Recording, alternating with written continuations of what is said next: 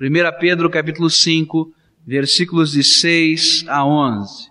E nós vamos continuar a meditar nesse texto, a respeito agora da batalha da preocupação ou a batalha da ansiedade. Está escrito assim na palavra do Senhor: Humilhai-vos, pois, debaixo da potente mão de Deus, para que a seu tempo vos exalte lançando sobre ele toda a vossa ansiedade, porque ele tem cuidado de vós.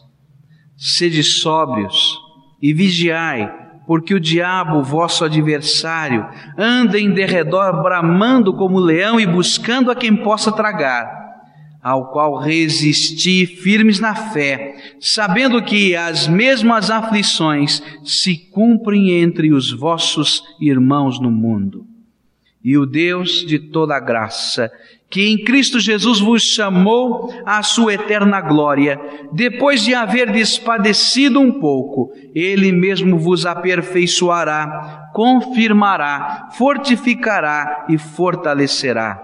A Ele seja a glória e o poderio para todos sempre. Amém. Vamos orar.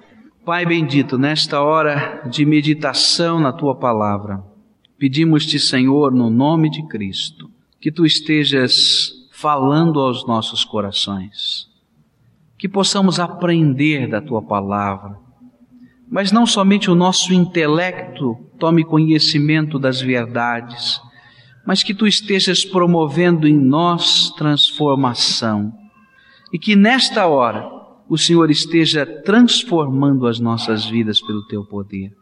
Ouça, Deus, a nossa oração e abençoa-nos com a tua graça. Nós oramos em nome de Jesus. Amém, Senhor. Todo homem vive ansiedade, todo homem vive preocupação. E eu creio que esta é uma característica até da capacidade de pensar e da capacidade de tomar decisões que o homem tem. A ansiedade é uma luta no coração, é uma divisão da alma, diante de coisas ou circunstâncias que ainda não aconteceram, que estão no futuro, nas quais nós queremos antecipadamente arrumar soluções, ou às vezes decisão da nossa vida. O apóstolo Pedro colocou neste resumo de toda a sua carta, no final desta epístola, as batalhas às quais ele estava apresentando aos crentes soluções divinas. Falou a respeito do sofrimento, porque era uma das grandes necessidades do povo naquele tempo, estavam sendo perseguidos. Mas falou também a respeito da ansiedade. E eu comecei a pensar, por que o apóstolo Pedro, nesta hora, a um povo que estava passando por tribulações, por angústias, por perseguição, alguns estavam sendo levados à morte. Ele mesmo, Pedro, em outra ocasião, já estivera preso por causa do Evangelho, e tantos outros estavam passando por grandes lutas. Agora, nesse instante, inclui a ansiedade e a preocupação como uma grande batalha do homem, do homem espiritual, do cristão. Sabem por quê? Porque muitas vezes nós antecipamos os nossos sofrimentos. Talvez no seio daquela igreja existissem ou daquelas igrejas existissem pessoas que ainda não haviam sofrido a tribulação e a perseguição, mas já estavam sofrendo em pensar que poderiam sofrê-lo. E já estavam desesperados dentro da sua alma, como se um filho lhe fosse arrancado do lar ainda que nada tivesse acontecido. Pedro usou uma palavra nesse texto para representar muito bem o que é a ansiedade. A palavra que está aqui, traduzida em português como ansiedade, é a fusão de duas palavrinhas gregas. Uma significa dividir e a outra significa mente. E se nós fôssemos fazer uma tradução literal dessas duas palavrinhas, ele estaria dizendo, não é, lançando sobre ele toda a vossa divisão da mente. E a ansiedade é assim. é aquela preocupação que divide, que divide interiormente. É aquela preocupação que divide, por exemplo, os sentimentos, a tal ponto que as pessoas se tornem inconstantes em suas emoções. Isso nós podemos encontrar muito no seio das igrejas, no seio da família.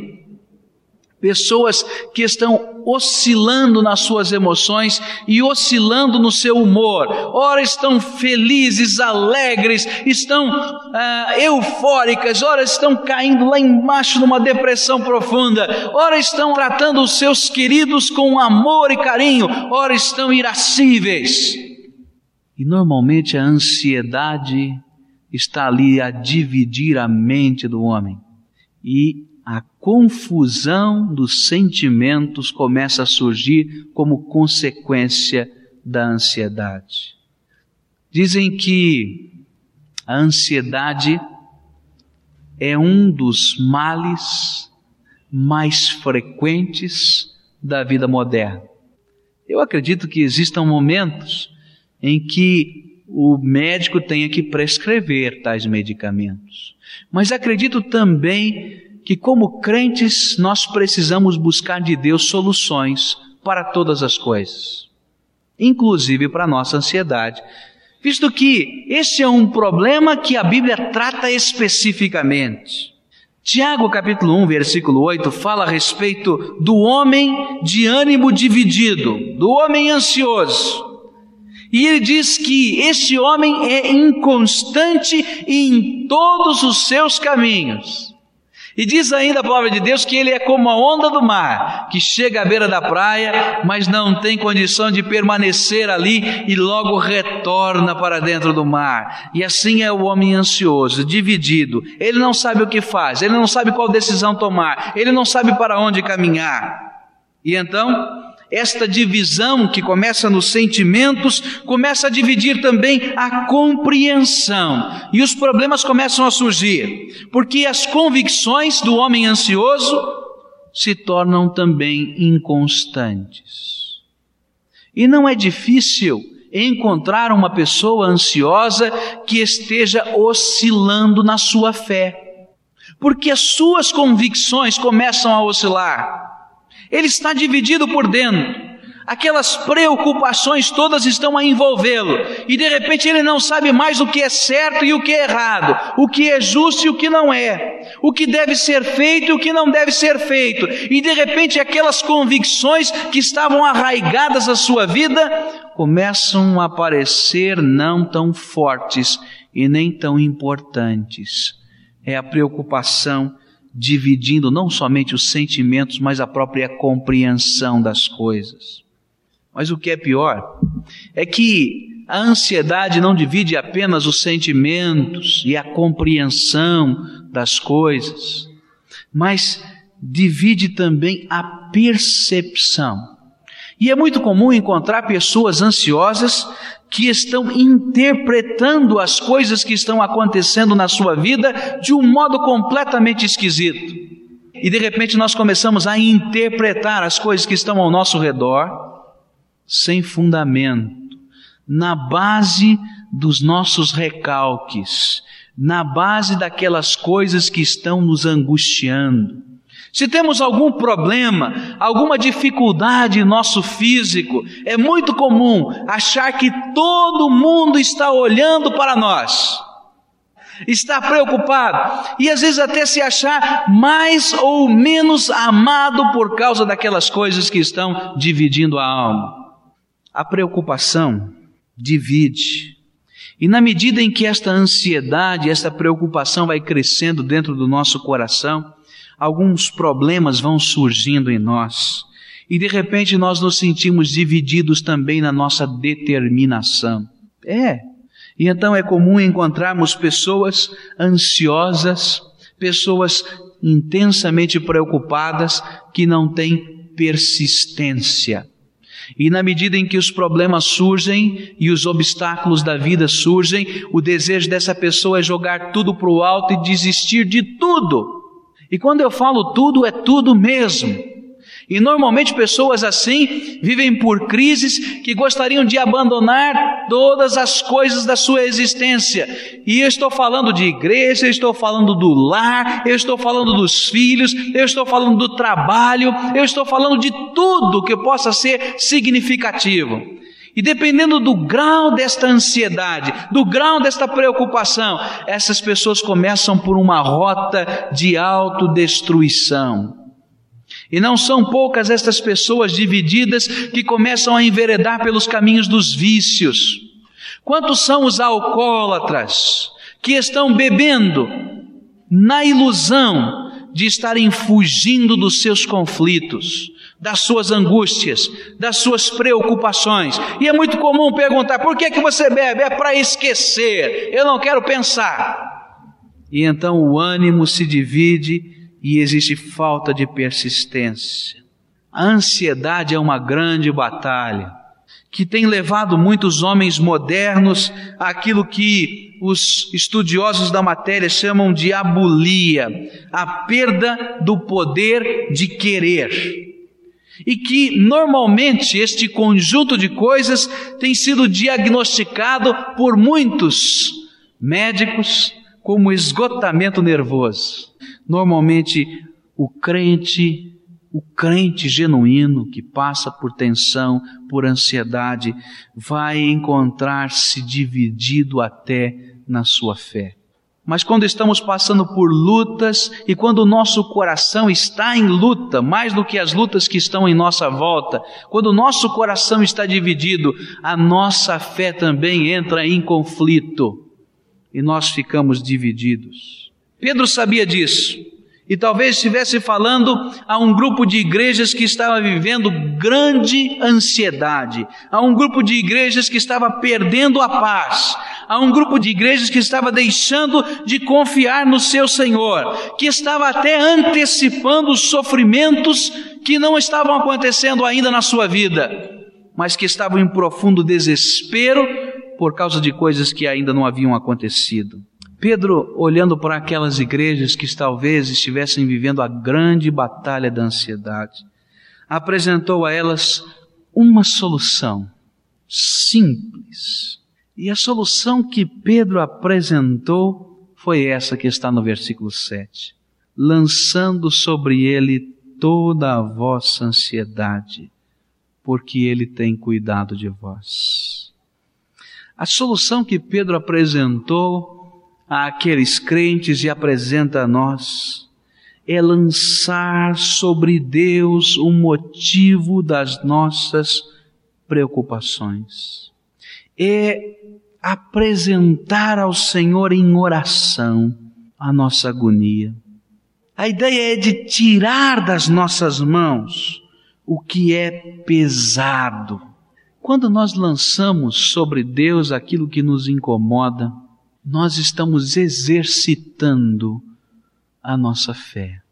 Nós não estamos entendendo, nós não estamos percebendo qual vai ser a solução na frente, mas num ato de fé, nós arrancamos a divisão do nosso coração e depositamos diante de Deus. E olha, irmãos, eu quero desafiá-los a fazer isso em nome de Jesus.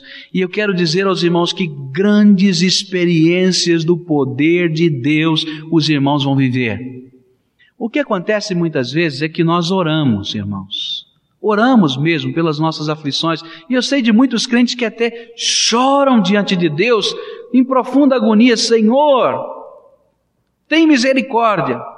Mas o grande problema é que nós não lançamos sobre o Senhor a nossa ansiedade, ou seja, não deixamos na mão dele. Nós tomamos de volta aquilo que estávamos a conversar com Deus e continuamos agarrados àquilo e não desejamos caminhar por fé. E então continuamos sofrendo, continuamos divididos, continuamos angustiados, porque não somos capazes de crer no poder de Deus. A solução que Pedro apresentou não é nova. Nós vamos encontrar lá no Salmo 37, no verso 5: entrega o teu caminho ao Senhor, confia nele, e aí? E ele tudo fará. Mas o difícil é descansar. Filipenses 4, versículos 6 e 7 diz assim: Não andeis ansiosos de coisa alguma, em tudo, porém, sejam conhecidas diante de Deus as vossas petições, pela oração e pela súplica, com ações de graça. E a paz de Deus, que excede todo o entendimento, guardará os vossos corações e as vossas mentes em Cristo Jesus. E tantos são os outros textos da Bíblia onde o Senhor nos ensina que a batalha da mente se vence quando, através da petição e de modo específico, lançamos sobre o Senhor as nossas preocupações e descansamos no seu poder, confiados no amor e no cuidado de Deus para conosco. Eu queria desafiar você, meu irmão, a hoje pegar estas coisas que estão aí angustiando a sua alma e dividindo, e num ato de fé dizer ao Senhor: Olha, está aqui, Senhor, e eu vou colocar sobre as suas mãos e vou descansar, que o Senhor vai cuidar por mim. Mas talvez você esteja ouvindo o pastor dizer assim e esteja pensando: Ah, pastor, eu consigo orar. Pastor, eu consigo até chorar mas eu não tenho conseguido descansar, essa é a luta da minha alma. Eu não tenho conseguido entregar a minha preocupação, a minha angústia, a minha ansiedade ao Senhor e deixar lá. Eu, eu sei dessas coisas, pastor, mas eu não sei como. E lá em Filipenses, Paulo vai nos ajudar a descansar no poder de Deus. Ele inclui no meio das orações entre as petições e as súplicas, as ações de graças, o louvor. Sabe por quê, irmãos? Porque quando nós estamos louvando a Deus, especialmente pelas bênçãos que já obtivemos, nós estamos reafirmando no nosso coração a fé. Talvez você esteja dizendo, eu não consigo descansar. Então comece agora na sua vida a rememorar as grandes e mais marcantes bênçãos de Deus por você. Comece agora a louvar o nome do Senhor pelo cuidado dele, pela proteção, pela intervenção nesse assunto, naquele outro assunto. E agora transfira a sua mente da angústia desse momento para as vitórias que Deus já lhe deu. E eu tenho certeza que uma coisa vai acontecer no seu coração a mesma coisa que acontecia com o salmista. Existem na palavra de Deus muitos salmos que são verdadeiras lamentações. A maioria dos salmos são lamentações.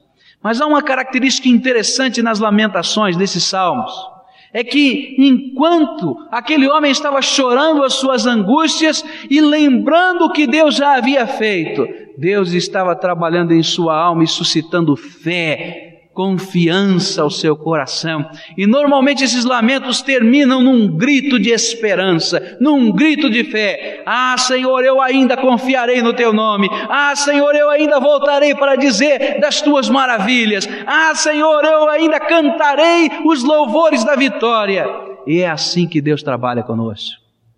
Se você não está conseguindo descansar, então comece a louvar. Senhor, eu quero te agradecer por isto, por aquilo, e rememore todas as obras maravilhosas de Deus na sua vida. E você vai ver que ao final desta oração de ação de graças, uma paz diferente vai estar guardando o coração e você vai conseguir confiar no poder de Deus.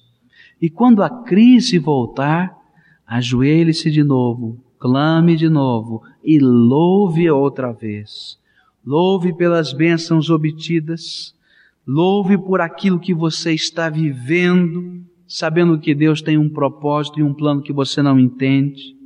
Louve por aquilo que Ele fará mediante o seu poder. E eu tenho certeza que esse peso ficará sobre os pés das, da cruz de Jesus Cristo. A divisão da alma há de ficar ali aos pés de Jesus. E se você está com medo de falhar, quem sabe ansioso em não conseguir, já dividido desde agora, então eu vou dizer a você: uma coisa maravilhosa. Deus nos ama tanto que se nós orarmos a Ele como aquele homem orou, falou a Jesus, quando foi questionado por ele, se ele era capaz de crer que ele tinha poder de curar seu filho. E ele respondeu: Ah, Senhor, ajuda-me a crer. Se nós orarmos com esta sinceridade, Deus há de mover céu e terra para ajudar-nos a descansar no seu poder. Eu creio nisso de toda a minha alma e tenho vivido isto. Há momentos, irmãos, em que a ansiedade é uma batalha que parece ser impossível de vencer. Mas quando com sinceridade dizemos ao nosso Senhor: Senhor, olha, ajuda-nos, porque agora está além da minha capacidade, a minha fé está oscilando. Cuida de mim, Senhor, eu preciso da tua misericórdia. Deus move céu e terra. E coisas incríveis acontecem. De repente vai tocar o telefone na sua casa e alguém que não está sabendo de nada do que está acontecendo na sua vida vai lhe contar uma maravilha de Deus. E você vai dizer: Ah, agora eu sei porque esse telefone tocou. Era a palavra que eu precisava. Ou talvez alguém vai se encontrar com você, vai abraçar e vai dizer: Olha, eu orei muito por você. Eu não sei porquê, mas eu senti muita vontade de orar por você. E de repente você vai pensar consigo mesmo e dizer: Oh, graças a Deus, porque eu sei porque alguém está orando por mim. E obrigado, Senhor, porque o teu Espírito está trabalhando. E que maravilhas Deus há de fazer por nós, quando nós somos capazes de dizer com sinceridade da nossa impotência e de começar o caminho da fé descansando no seu poder. Eu não sei qual é a luta da sua alma. Eu não sei qual é a divisão da sua mente. Eu não sei qual é a ansiedade de hoje, mas eu quero dizer a você agora, em nome de Jesus: nós temos um Senhor que o ama profundamente, ama mesmo, e Ele quer tomar essa ansiedade que está consumindo você das suas mãos e do seu coração. E Ele quer tomar sobre si, e Ele quer deixar este peso a menos sobre os seus ombros. E nesta hora, eu gostaria que nós estivéssemos entregando tudo isso diante do Senhor. Que você aí no íntimo do seu coração estivesse orando e estivesse colocando diante de Deus estas coisas. E eu tenho certeza que a paz de Deus há de guardar o seu coração, porque é assim que Ele opera em nós. Pai querido, nós te damos graças de todo o nosso coração porque o Senhor tem cuidado de nós. Glória ao teu nome, Senhor. Porque somos pequenos, fracos, sensíveis, Senhor. mas temos um Deus todo-poderoso que nos ama. E, Senhor, aceita aquilo que estamos colocando sobre os teus pés, as nossas lutas, as nossas aflições, a nossa ansiedade. Louvado seja o teu nome, porque cremos que há amor e há poder em ti mesmo, ó Pai, para fazer muito mais do que imaginamos. Amém, Senhor Jesus.